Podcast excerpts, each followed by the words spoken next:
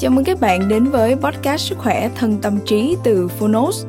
Đúng như cái tên, đây là nơi chúng tôi giới thiệu phương pháp, quá trình chăm sóc sức khỏe thể chất, tinh thần từ các chuyên gia và cả những người đã thành công từ trải nghiệm thực tế.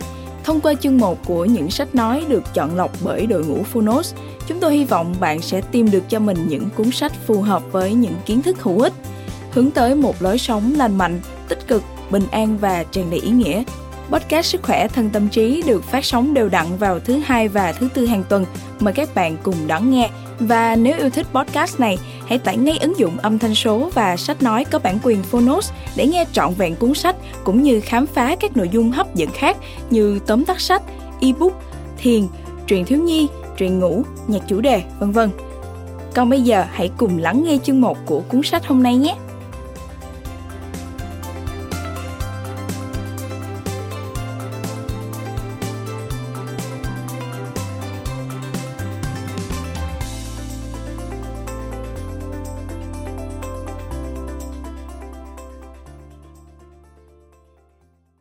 Bạn đang nghe từ Phonos.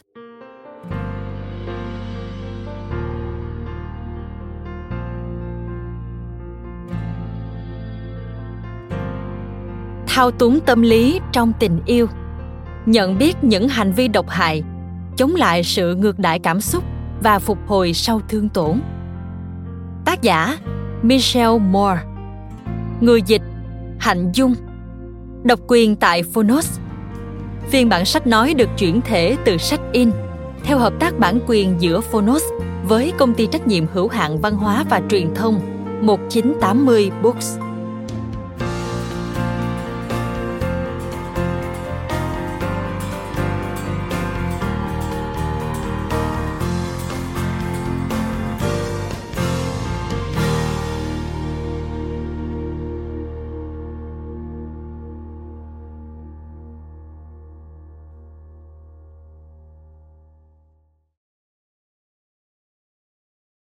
Giới thiệu Tên tôi là Michelle. Tôi đến từ thành phố New York. Một người bình thường sống một cuộc sống phi thường. Tôi dành toàn bộ thời gian của mình để xê dịch, nhận những dự án trực tuyến ngắn hạn và đảm nhiệm một số công việc thời vụ ở các quốc gia tôi đến. Tôi đã sống như vậy hơn một năm nay, bắt đầu từ giữa tháng 7 năm 2015 tôi chuẩn bị nghỉ việc và trở về nhà.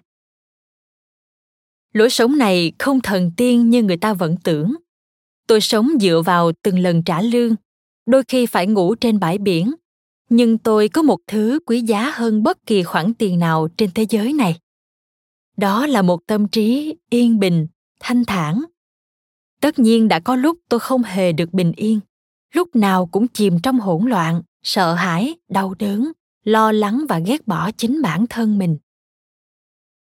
Chuyến đi này giống như một biện pháp trị liệu, giúp tôi chữa lành cho bản thân. Thật không dễ dàng để thực hiện bước đầu tiên trên một hành trình kéo dài hàng trăm nghìn dặm. Nhưng tôi phải đi. Tôi cần phải đi. Nếu không, bây giờ tôi sẽ ở trong một nhà thương điên, hoặc rằng tôi sẽ tự tử. Thật u ám quá nhỉ? Ấy vậy mà bạn mới chỉ đang đọc hoặc nghe đoạn thứ ba của cuốn sách. Đừng lo lắng, tôi thấy mặt trời đang tỏa sáng rồi, sáng hơn bao giờ hết. Không phải lúc nào mặt trời cũng tỏa sáng như vậy. Tôi từng sống hơn ba năm trong một mối quan hệ rất độc hại, bị ngược đãi và phụ thuộc. Tôi đã trải qua tất cả các tầng địa ngục. Tôi cảm thấy mình bất lực, kém cỏi và tồi tệ hơn nữa thấy bản thân mình hoàn toàn vô dụng. Tôi yêu anh ấy, ghét anh ấy. Tôi ước gì có thể sống xa anh ấy, nhưng tôi không thể. Ít nhất, đó là những gì tôi từng nghĩ. Cho đến khi tôi gặp được một người. Tôi là người new york. Ít nhất thì tôi từng là người new york, tính đến 5 năm trước. Hồi đó tôi học tâm lý học tại đại học columbia trên hết tôi là một thực tập sinh tại The Guardian và là freelancer thiết kế web cho ba công ty khởi nghiệp. Tôi là một cô gái bận rộn, đầy tiềm năng, sống trong giấc mơ Mỹ. Tôi cảm thấy mình mạnh mẽ, giàu năng lực và không hề bị giới hạn tôi từng nghĩ rằng không điều gì có thể ngăn cản tôi đạt được những điều tôi muốn nếu bạn có một hình dung nhất định khi nghĩ về người new york thì tôi hẳn sẽ đáp ứng gần hết mọi tiêu chí bạn nghĩ ra vào một buổi chiều bình thường sau khi giờ học kết thúc tôi đến khu chợ apple tree ở điểm giao giữa đường 120 và đại lộ Amsterdam. Và toàn bộ cuộc đời của tôi đã thay đổi. Người tạo ra sự thay đổi ấy là một người nước ngoài cao gần 1m9, thân hình đẹp đẽ, tóc vàng, mắt xanh, nói thứ tiếng Anh hoàn hảo bằng giọng Đức. Nụ cười của anh ấy thơ ngây như trẻ nhỏ. Anh ấy giống như một vị thần Bắc Âu lạc đến cuộc sống hiện đại anh ấy có vẻ bối rối trước một loạt sản phẩm đồ uống của Mama Chia. Vậy nên tôi nghĩ tôi nên giúp anh ấy. Bạn biết đấy, những du khách đẹp trai có thể trở nên thật bối rối, thật hoang mang. Hóa ra là một trong những người bạn đi cùng bảo anh ấy đi lấy một ít nước chanh, nhưng lại có nước chanh vị Nam Việt Quốc và nước chanh vị dâu. Anh chàng tội nghiệp quên mất rốt cuộc anh cần phải chọn nước chanh vị gì. Vậy nên anh cứ đứng thần ra trước kệ đồ uống. Cứ như thể nó sẽ đưa ra đáp án cho anh bằng một cách thần kỳ nào đó. Biết được khó khăn của chàng trai thấy một người ưa nhìn như thế lại ngẩn ngơ đến vậy tôi chợt thấy tình huống này vừa buồn cười, vừa thật đáng yêu. Tôi nhanh trí khuyên anh ấy mua cả hai loại hương vị để giảm khả năng thất bại. Tôi cũng nói thêm rằng, nhãn hiệu đồ uống này rất ngon. Vì vậy anh ấy có thể thoải mái uống loại mà bạn anh không chọn. Vâng tôi biết. Đây là một tình huống điển hình trong những bộ phim. Kiểu như, em để ý thấy anh. Em thấy anh thật hấp dẫn. Liệu anh có thể và để khoảnh khắc này lãng mạn hơn nữa. Anh ấy còn nghĩ ra một giải pháp tốt hơn. Anh nói rằng anh sẽ lấy đồ uống cho bạn và tặng cho tôi chai nước còn lại. Nếu như tôi có thể dành thời gian để ngồi uống cùng anh ấy. Vâng tôi đã dành thời gian cho anh. Vào thời điểm đó tôi không biết rằng chỉ bốn tháng nữa thôi tôi sẽ bỏ lại tất cả để chuyển đến Morfelden, Valdor một thị trấn nhỏ gần Frankfurt am Main ở miền trung tây nước Đức. Đây có vẻ là một bước ngoặt đột ngột trong câu chuyện, phải không?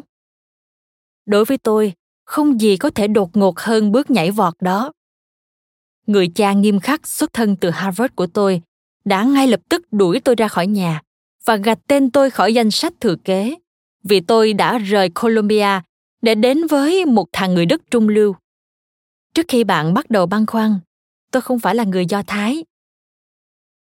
Bạn tự hỏi tại sao tôi lại có thể quay lưng lại với tương lai rực rỡ và tài sản thừa kế lên tới bảy con số của mình, phải không? Đừng yêu cầu một lời giải thích hợp lý, vì bản thân tôi cũng không thể giải thích nổi. Tôi chỉ có thể nói rằng, vào thời điểm ấy, tôi thấy mình hành động đúng đắn đó là lựa chọn khả thi duy nhất mà tôi có thể nghĩ đến trong giai đoạn tôi chìm đắm sâu nhất vào tình yêu. Tuy nhiên cuốn sách này không phải câu chuyện về tôi. Tôi đã viết một đoạn giới thiệu ngắn về bản thân để bạn biết rằng tôi vốn không phải là một kẻ vô dụng. Tôi từng có một cuộc sống tốt đẹp với con đường sự nghiệp đầy hứa hẹn, xuất thân giàu có, học tại một ngôi trường đại học tuyệt vời và có nhiều bạn bè tôi từ bỏ tất cả những điều ấy vì lời hứa hẹn về một tình yêu vĩnh cửu. Về những đứa trẻ và trang trại cừu trắng bình yên ở một nơi như trong phim The Sound of Music, giai điệu hạnh phúc. Nghe có vẻ sến súa, ấu trĩ và vô cùng ngu ngốc. Nhưng chuyện như thế lại xảy ra với rất nhiều người trong chúng ta. Tất cả chúng ta đều rơi vào hố sâu đó chánh choáng, mơ hồ và trở nên liều lĩnh. Khi chúng ta yêu, thế giới này dừng lại. Ngoại trừ người ta yêu và bản thân ta, mọi thứ khác trên thế giới đều tan biến. Không còn gì đáng kể trên trái đất này. Một số người sẽ may mắn bừng tỉnh khỏi cơn mê. Khi những đám mây hồng phấn biến mất, chuyện không thể nào khác được. Họ vẫn cảm thấy như thể mình đã tìm thấy tri âm. Họ bổ khuyết cho nhau cùng nhau tạo nên một thể thống nhất phức tạp, bao gồm sự đồng hành, tình bạn và tình yêu say đắm. Những người khác không may mắn như vậy. Những người này gặp ai đó, nghĩ rằng họ đã tìm thấy tình yêu của đời mình. Nhưng vào một buổi chiều thứ tư nọ, một cơn gió lạnh ập đến và khiến mối quan hệ của họ không còn kỳ diệu như tưởng tượng. Họ cố chối bỏ cảm giác ấy vì đó là một sự tỉnh thức quá đau đớn. Nhưng mọi thứ cũng không trở nên tốt hơn. Họ rón rén bước đi trên hồ băng, cố giữ cho mối quan hệ tiếp tục tồn tại. Một điều đơn giản là bất khả. Và bây giờ, người thay đổi cuộc đời tôi xuất hiện. Điều thú vị là tôi thậm chí còn không biết tên của cô ấy.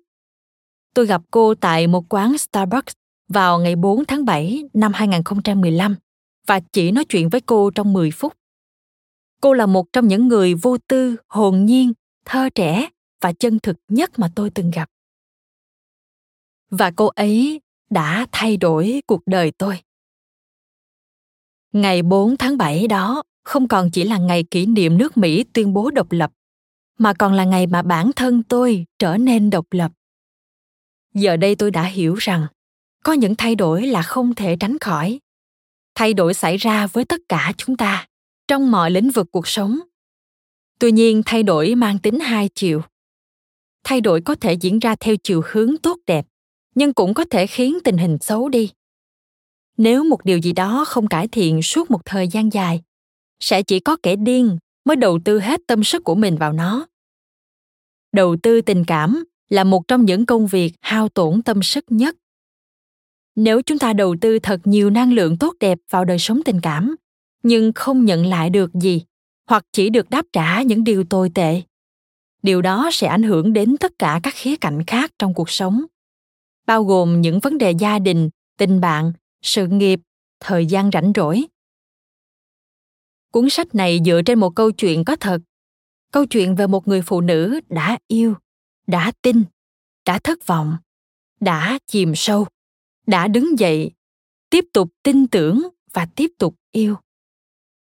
Câu chuyện của cô ấy lôi cuốn, nâng đỡ tinh thần, khiến ta buồn rầu, khiến ta phẫn nộ, làm ta đau đớn. Nhưng trên tất cả, câu chuyện này sẽ chỉ lối cho chúng ta.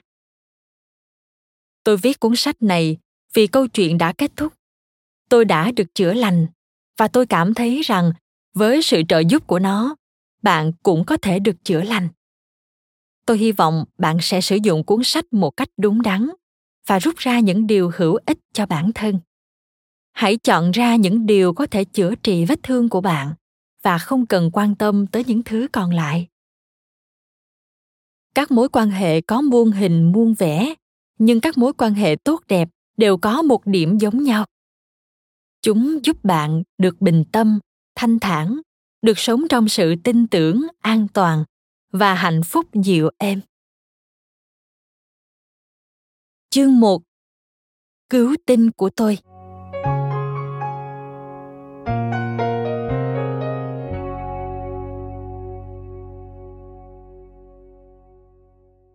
Tôi cãi nhau với Norman. Chuyện đó xảy ra thường xuyên và khiến tôi rất khó chịu, nhưng lại không thể nào tránh nổi tôi có thể cảm thấy những trận cãi vã cứ lởn vởn quanh hai chúng tôi. Ba hoặc bốn ngày, một trận xích mích lại nổ ra. Tình hình đã tạm lắng được sáu ngày, nhưng tôi biết nó sẽ lại tái diễn. Tôi ngồi trong một quán Starbucks ở Frankfurt trên đường Kaiserstraße 20. Tôi được báo rằng đơn xin việc của tôi đã bị từ chối một lần nữa. Tôi từng nghĩ Frankfurt là một trung tâm kinh tế của châu Âu. Làm sao họ có thể từ chối tôi nhiều lần đến vậy, chỉ vì tôi nói tiếng Đức kém? Học thứ tiếng ấy là điều bất khả thi. Tôi gọi điện báo tin cho Norman, hy vọng nhận được một chút chia sẻ, nhưng anh không để ý chút nào. Thay vào đó, anh cầu nhau rằng tôi đã đi khỏi nhà mà không cho chó ăn, rồi tôi quên mất anh ấy đang chờ người ta chuyển đến một đơn hàng ít nhất thì tôi cũng nên nhận hàng giúp anh ấy, vì tôi thất nghiệp và chẳng có việc gì khác để làm. Tôi cố gắng bào chữa. Con chó vẫn còn chút thức ăn khi tôi đi khỏi nhà. Tôi cũng cố xin lỗi vì quên không nhận hàng giúp anh. Tôi nhắc anh ấy rằng, tôi đã nhờ anh dời lại lịch giao hàng vì tôi cần đến frankfurt để tìm việc. Anh phớt lờ tôi, lẩm bẩm điều gì đó bằng tiếng đức và cúp máy. Tim tôi trùng xuống tôi biết rằng cuộc nói chuyện này còn lâu mới kết thúc, và tôi sẽ còn phải trực tiếp đối diện với cơn giận dữ sau đó của anh. Tôi cảm thấy bất lực đến mức bắt đầu khóc khi có ai đó gọi tên tôi. Xin chào, michelle. Cô ấy có lẽ bằng tuổi tôi, nhưng trông có vẻ trẻ hơn nhiều. Đường nét trên gương mặt cô mềm mại, dịu dàng, với đôi mắt cười đầy ấn tượng. Cô có thân hình cân đối, rám nắng và ăn mặc giống như Jenny trong phim Hair. Cô đeo một chiếc ba lô rất lớn màu xanh lá cây. Tôi nghĩ, làm ơn đừng xin tiền. Tôi hỏi, làm sao chị biết tên tôi? Mặt tôi lúc ấy đã sưng lên, tôi cố lau khô nước mắt. Cô ấy chỉ vào cốc caramel latte mà tôi còn chưa chạm vào. Tên tôi có trên đó. Người phục vụ đã vui vẻ hỏi tên tôi và tôi đã hoàn toàn quên mất việc ấy vì còn bận tâm đến những vấn đề lớn hơn. Ồ, vâng. Tôi gật đầu và ngây người nhìn sang một hướng khác. Tôi hy vọng cô ấy sẽ bỏ đi nếu tôi tỏ ra không quan tâm. Nhưng cô lại ngồi xuống chiếc ghế bên cạnh tôi. Michelle trước đây chắc hẳn sẽ lên tiếng phản đối. Nhưng Michelle hiện tại, với cái tôi bị cắt cục, không còn đủ sức mạnh hay dũng khí để phản đối và khiến người lạ kia rời đi. Tôi liếc nhanh cô ấy, và khi nhận ra cô đang chăm chăm nhìn tôi một cách mạnh mẽ, tôi lại quay đi. Bằng cách nào đó, tôi cảm thấy rằng cô có thể nhìn thấu tôi. Tôi cảm thấy cô ấy biết trông sắc mặt cô tệ quá cô ấy nói sau vài giây ừ tôi biết tôi thầm nghĩ nhưng tôi không nói lời nào. Tôi chỉ thần người nhìn vào khoảng không trước mặt. Có chuyện gì vậy? Cô hỏi. Tôi do dự một lúc, nhưng tôi cảm thấy mình thật sự cần phải kể cho ai đó về nỗi buồn khổ mà mình không thể nín nhịn được nữa. Tôi đã cắt đứt quan hệ với gia đình. Những tình bạn mà tôi có ở mỹ đều nhạt nhòa theo thời gian. Người đức thì không muốn dính líu gì nhiều với auslander, dân nước ngoài. Người phụ nữ này đang ở đây, cạnh bên tôi, nói tiếng anh và có vẻ quan tâm đến tôi. Cô ấy có lẽ là người nga hoặc đến từ một quốc gia slav nào đó. Tôi không quan tâm. Tôi cảm thấy cô độc, cần được quan tâm và thông cảm. Tôi vừa nói chuyện với hôn thê của mình và tôi nghĩ là tôi đã khiến anh ấy nổi giận tôi luôn luôn làm anh ấy giận. Tôi biết lẽ ra mình không nên nói những điều đó, và tôi có thể xử lý mọi việc tốt hơn. Tôi biết anh ấy sẽ làm gì khi tôi trở về nhà. Trời ơi! Tôi thậm chí không muốn về nhà. Nhưng nếu tôi không trở về, có lẽ anh ấy sẽ bỏ tôi. Anh ấy cũng chịu đựng đủ rồi. Tôi biết những gì tôi nói nghe thật lung tung. Nhưng mà toàn thân tôi rung lên vì cố kìm nén những giọt nước mắt. Tôi lúng túng cầm lấy cốc caramel latte đã nguội ngắt. Tôi cảm thấy bụng mình cuồn lên đau đớn và cổ họng thì nghẹn ứ. Sự nghẹn ứ mà tôi luôn cảm thấy ngay khi một tia ý nghĩ xuất hiện len lỏi trong tâm trí, rằng tôi có thể mất anh. Tôi không thể tiếp tục nói ra những suy nghĩ này thành tiếng. Quá đau đớn. Tôi không muốn nghĩ về việc mất anh ấy tôi không muốn những cảm xúc này. Điều duy nhất có thể ngăn lại những suy nghĩ hoang mang ấy là tôi quay sang tự trách bản thân. Không lung tung chút nào. Cô ấy tiếp lời trước khi tôi có thể nói thêm một câu sợ hãi nào khác. Cô cảm thấy mình chưa đủ tốt. Lúc nào cô cũng rối bời, cảm thấy bản thân hèn kém trong khi anh chàng hôn thê thì cực kỳ tốt đẹp. Cô cảm thấy mình thật may mắn khi có được anh ấy và sẽ chẳng ai trên đời này yêu cô như anh ấy cả. Nếu cô mất đi anh ta, sẽ chẳng còn ai trên trái đất này đón nhận cô nữa. Trong một khoảnh khắc, tôi hoàn toàn quên mất cơn buồn chồn khổ sở trong mình. Người phụ nữ này là ai? Làm thế nào mà cô ấy biết chính xác những gì tôi cảm thấy và sợ hãi? Tôi nói đúng chứ? Cô ấy nhìn tôi theo cái cách mà một giáo viên sẽ nhìn học trò khi họ bắt gặp học sinh quay cóp trong giờ kiểm tra. Tôi gật đầu. Nếu tôi nói đúng, điều đó có nghĩa là sâu thẳm trong lòng.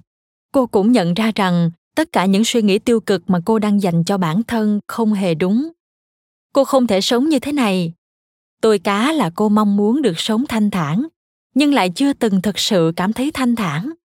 Ngay khi cô nghĩ rằng mình đang được sống trong những ngày khá yên ổn tôi chỉ dùng từ yên ổn, chứ không phải là vui vẻ nhé. Thì cô lại bắt đầu lo lắng rằng cô sẽ sớm làm hỏng chuyện gì đó. Cô cứ phải sống một cách rón rén, dè chừng. Nhưng rồi một điều tồi tệ lại nhanh chóng xảy ra.